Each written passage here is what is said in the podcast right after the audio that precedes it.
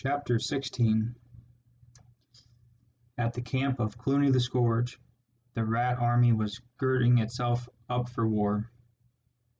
Weapons were being sharpened upon churchyard headstones. Under the critical eye of Redtooth, a band of rodents was gnawing off a length of flanking for a rickety lych-gate fence at the rear of the church. Others collected stones to provide ammunition for slings, while some coiled ropes about their bodies. Inside the church, Cluny sat up in the choir loft, the image of barbaric authority. He held the, the scourging tail in one claw, while gripped in the other was his war standard, topped by the ferret skull, with the addition of the tattered tapestry square depicting Martin the warrior. He gazed proudly at it as his as his armorer dressed him for war. At Cluny's feet were the Vole family. They were bound. He flicked his tail at them and sneered. Ha! Look at me, you spindly little creatures. Did you ever see such a leader of fighting animals as Cluny the Scourge? Soon I will have every creature that moves down on its bended knees to me. Mr. Abram Vole glared defiantly at his captor. You filthy great bilge rat, while I'll... Silence! roared Cluny. Hold your tongue, Vole, or I will deal with you and your family here and now before I set out to conquer your precious abbey. Do you see my new battle flag?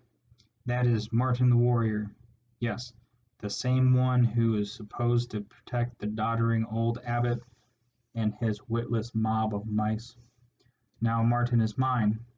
It is more fitting that he travels at the head of real warriors. He will lead us to victory.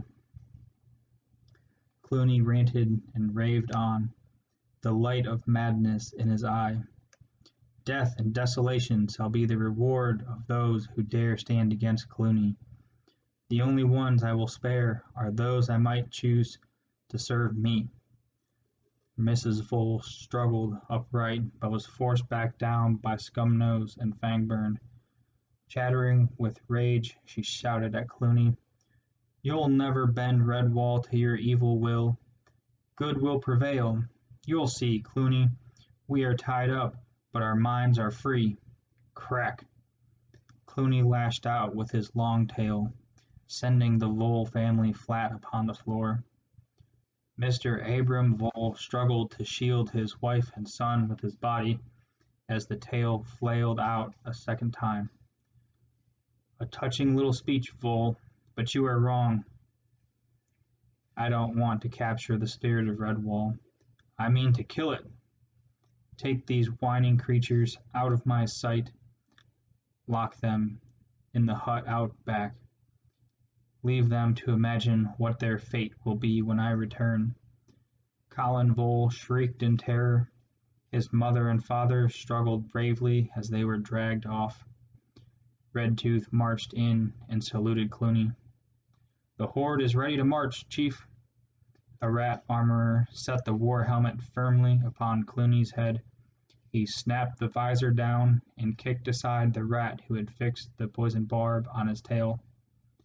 Striding out into the churchyard, Cluny climbed up on the wrecked gatepost. His fierce eye gazed out across the mighty army. Black rats, brown rats, gray rats, piebald rats, skulking weasels, furtive stoats, and sinuous ferrets, all gathered round, their weapons glistening and dripping with the rain. As Cluny exhorted them, they roared back their frenzied replies. Where does Cluny's army go? Redwall. Redwall. What is the law of Cluny? Kill, kill, kill. Who will lead you to victory? Cluny, Cluny, Cluny the Scourge. Springing down among his army, the warlord waved the banner high overhead. With a mighty shout the horde of Cluny the Scourge marched out upon the road to Redwall Abbey.